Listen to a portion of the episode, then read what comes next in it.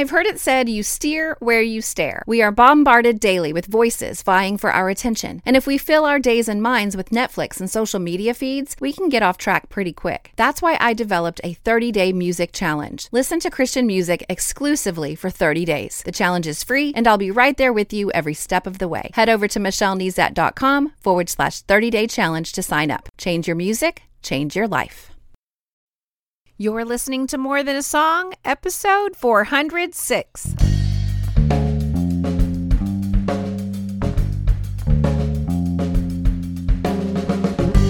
And welcome to this episode of More Than a Song. My name is Michelle Nezat, and this is the podcast dedicated to helping you discover the truth of Scripture hidden in today's popular Christian music. My goal is to teach you to connect portions of God's Word with the songs you're singing along with on the radio, to help you meditate on truths that will transform your way of thinking and ultimately your life. The center of the story of Christmas is Jesus. But we can learn so much by taking a closer look at the other people God saw fit to tell us about as it relates to the coming of his son as a baby. Now, one of the people in the periphery of the Christmas story is Elizabeth and I'm excited to introduce the song Elizabeth by Keith and Kristyn Getty and Ellie Holcomb as a launching off point for us this week.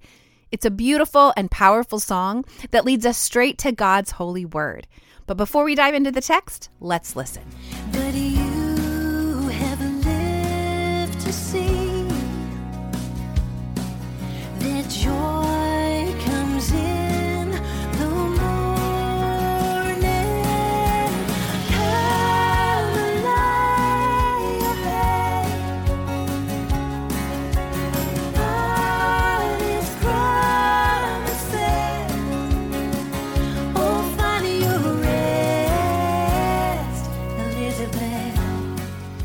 The very first things you need to do as you prepare to use this song as a launching as a launching point to think about the text of scripture is well read the text of scripture.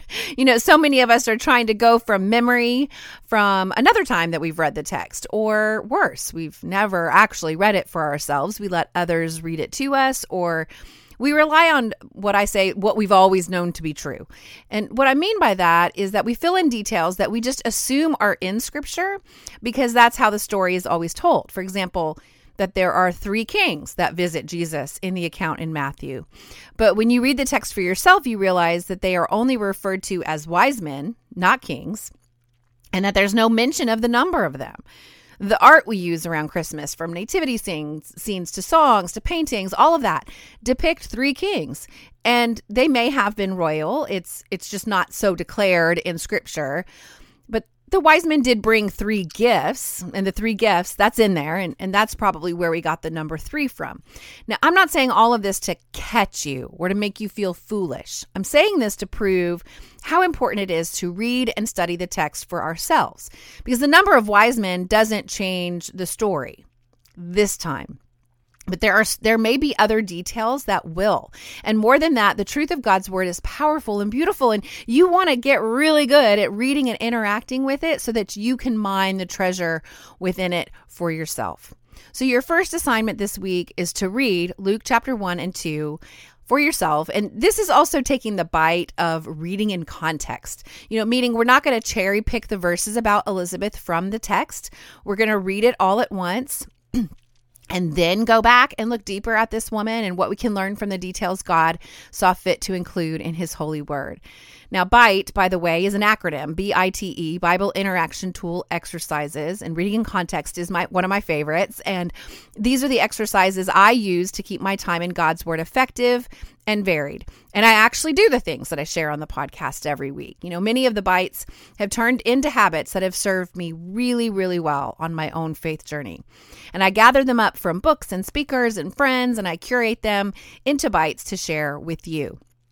Now, perhaps you can you can pair the bite of reading in context this week with the bite of listening to an audio version of the text. In this way, you'll also be taking the bite of repetition. So you'll read the text all the way through, and then you'll listen to it again all the way through.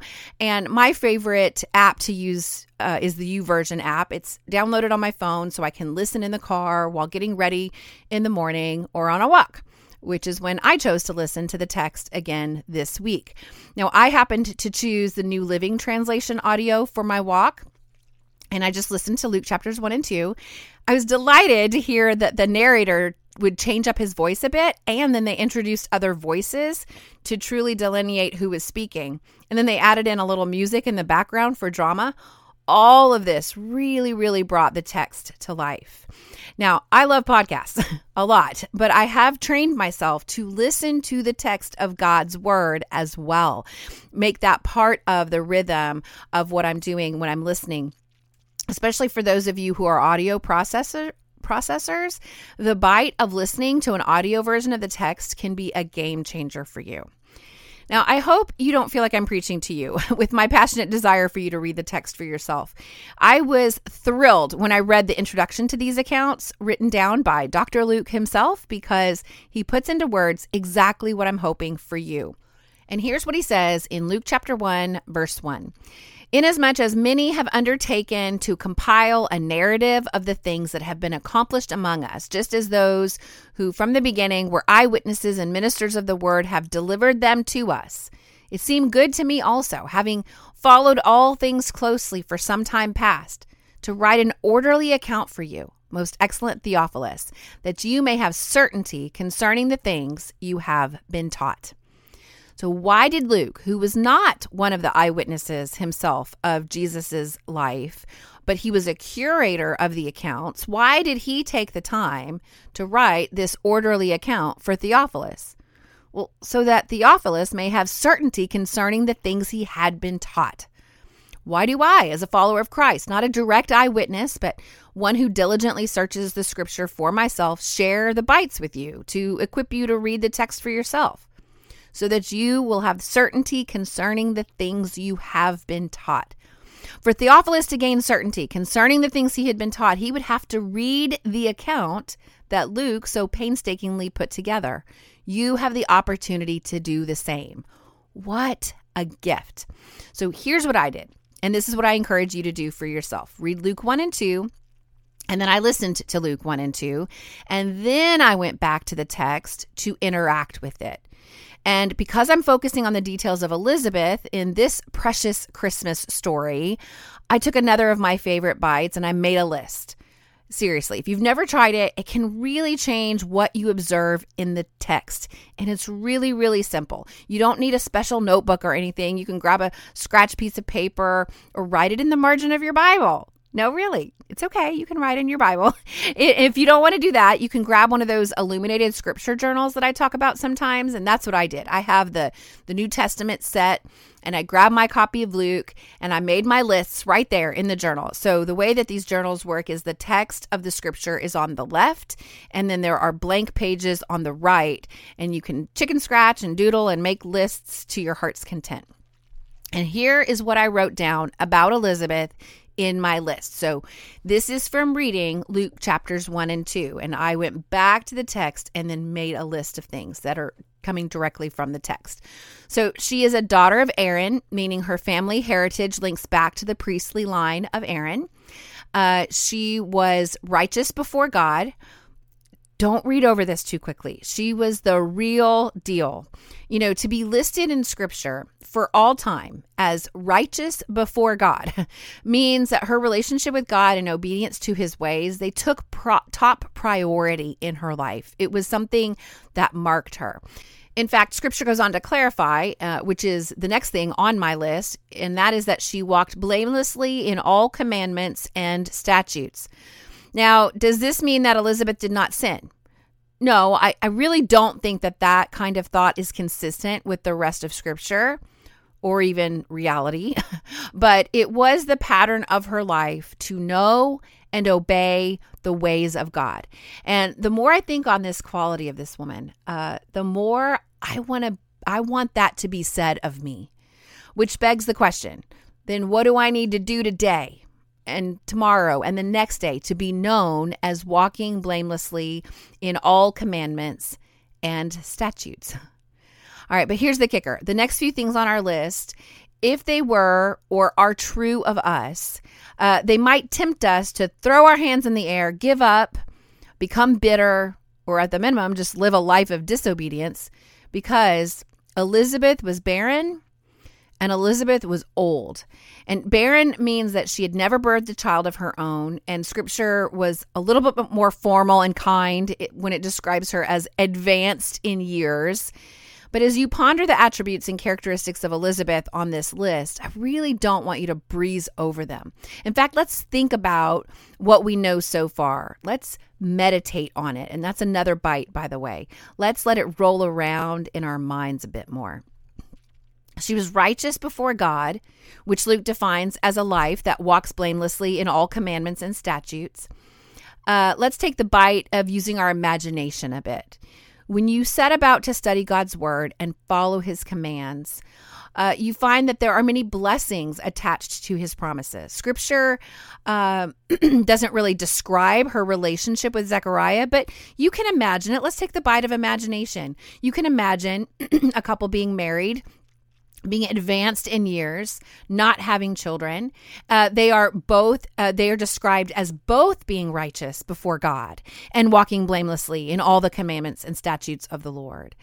Now, I am blessed with a husband who walks alongside me as he leads our family. We're a team, we are best friends. We've gone through many highs and lows together. We've enjoyed great favor from our Lord over the 20 few year, 24 years not 20 few. Well, I guess 20 few. We want more. We want way more than 24 uh, years of our marriage. Uh, we attempt to. Uh, it's so it's so hard to say that we attempt to walk blamelessly and upright uh, in following God's commandments and statutes, but we do. We we want to read God's word and we want to live our lives in a way that is uh, reflect reflects obedience and care for the ways of God. And I, I could go on and on and on about the ways that God has blessed our family and our marriage and our businesses. Um, I could, I won't, but I could. Uh, one of the great blessings of our lives, though, has been our successful businesses. I call my husband a serial entrepreneur. He likes to, um, he loves business concepts and he likes to start all kinds of new businesses. And they have provided great joy and fulfillment personally and professionally to him and to our family. They've provided a highly favored lifestyle for our family. You've given us opportunities to provide for other families um, of the folks who work for us and the folks who work with us, um, partners and things, and as well as providing opportunities for generosity to, you know, just to give uh, very generously. We learned uh, a long time ago that we can't outgive God, that's for sure. But the last couple of years have been brutal. Uh, every day, my husband walks under a cloud uh, of this this season of life where workers do not care for our equipment. They don't care for our clients' homes. They don't care to follow instructions. They don't care to show up on time or sometimes at all. This cloud is dark and it gets bigger and bigger as jobs get delayed and pile up. And, and then my husband's integrity takes a hit with clients as he tries to manage and inspire and require things from his employees. And We've had highs and lows before, don't get me wrong, but this is a really long season for us. And it has included great stress and great sorrow. And we have begged the Father for relief. We've brought our requests and our sorrows before Him, trusting Him to pro- provide just the right people in His time. But man, I, I, I really don't like his timing sometimes, you know, and I'm not really sure how it's all going to shake out. And then I wish I could do more to help my husband and, and, and. So I can't imagine what it was like for Zechariah and Elizabeth. They were righteous before God. They did all the right things. Zechariah was faithful to serve in the synagogue. In our world today, that would be equivalent of being active in their church, you know, maybe pastors even. You know, they obviously studied the word of God to be able to obey it so completely. Those early years of marriage where they were um who they didn't know they were going to be barren for their entire lives, but it must have been brutal. You know, our dark cloud is only a couple of years old. Their dark cloud was a lifetime in the making they they could not get pregnant no matter how much they begged and pleaded and trusted and doubted and yet the picture of their lives was one of faithfulness to God no matter what. And I don't want my current cloud of circumstance to draw me away from a lifestyle of, of, obedience. I really, really respect the example for us depicted in the lives of Zechariah and Elizabeth of a life of faithfulness despite a dark cloud of circumstance over over really their whole life story. And I realize that you may not be familiar with Elizabeth's story. Let's go. Let's go ahead and get to the reason why she's connected to the birth of Christ. Here's more of my list. Um, you'll you'll see that as you read it for yourself. But an angel appeared to her husband, declaring that she would bear a son in her old age. And I picture her, uh, it says that there's a multitude outside of the temple praying at the hour of incense while her husband was inside chatting it up with the angel. And I kind of picture her being in that multitude. I'm, I'm thinking, you know, all they had was each other. And so they probably did everything together. Um, scripture doesn't specifically say that, but I mean, I would be there. I mean, even with a family, Ron and I do everything together. We try to do everything we can to be together. She stayed hidden in her pregnancy. Uh, she's Mary's cousin, Mary, the mother of Jesus, and she has her own beatitude or her own song of praise recorded in scripture. And before we get to Elizabeth's response to Mary, I, I want to stop at the idea that she kept her pregnancy hidden. Oh, and by the way, she's John the Baptist's mom. That's who she ends up giving birth to, uh, who was the forerunner of Christ. And you see more about him if you read and keep on reading in Luke or in any of the other Gospels. But uh, before we get to Elizabeth's response to Mary, I want to stop at this idea that she kept her pregnancy hidden. And this is really interesting to me, and here's why. Listen to what she says in Luke chapter 1, verse 25 uh, actually, actually, let me start in verse 24. It says, After these days, his wife Elizabeth conceived, and for five months she kept herself hidden, saying, Thus the Lord has done for me in the days when he looked on me to take away my reproach among people. So if God took away her reproach among people, because this would have been a very shameful thing, it would have implied that they had some sort of hidden sin, which is why God was keeping them from being uh, having a child. So if God took away her reproach among people, wouldn't she want to shout it from the rooftops? I mean, I think there's something else we can learn from Elizabeth as we ponder her words and her actions. You know, Elizabeth's reproach was very public, as was her righteousness. And yet, this thing that the Lord did for her, she kept very private and holy. And what a, what a stark contrast to our culture today. You know, we would expect Elizabeth to throw together a social media post, you know, maybe even a testimony video to share with the world. Not only did she not do the equivalent of that in her time, she did the opposite. She kept herself hidden and whole. And I took the bite of completing a word study on this uh, phrase when he looked upon me. Okay, so verse 25 Thus the Lord has done for me in the days when he looked on me to take away my reproach among people. So when he looked on me, that phrase in verse 25, this is the word, and I'm going to mispronounce it, a pet, apet, apedon. And it means to look upon, regard, and take note. And that that's what it's like when God does something big in our lives this seemingly distant God who probably has way more to worry about than little old me, he, he sees me. And it reminds me of Hagar's story in Genesis when she reveals God's name as El Roi, the God who sees. God took note of Elizabeth's pain, her emptiness, her deepest desire, and her public reproach. And God is the one who gave her a child. She didn't need a platform to give him the glory that he was due. And I think I can learn from that. I think I can learn from just the being holy and hidden and whole. And how did God respond to her private worship? Well, with a personal visit from the mother of the Savior of the world. you know, after Mary had her own encounter with the angel Gabriel and the Holy Spirit, she went to see Elizabeth. And let's start reading in verse 39.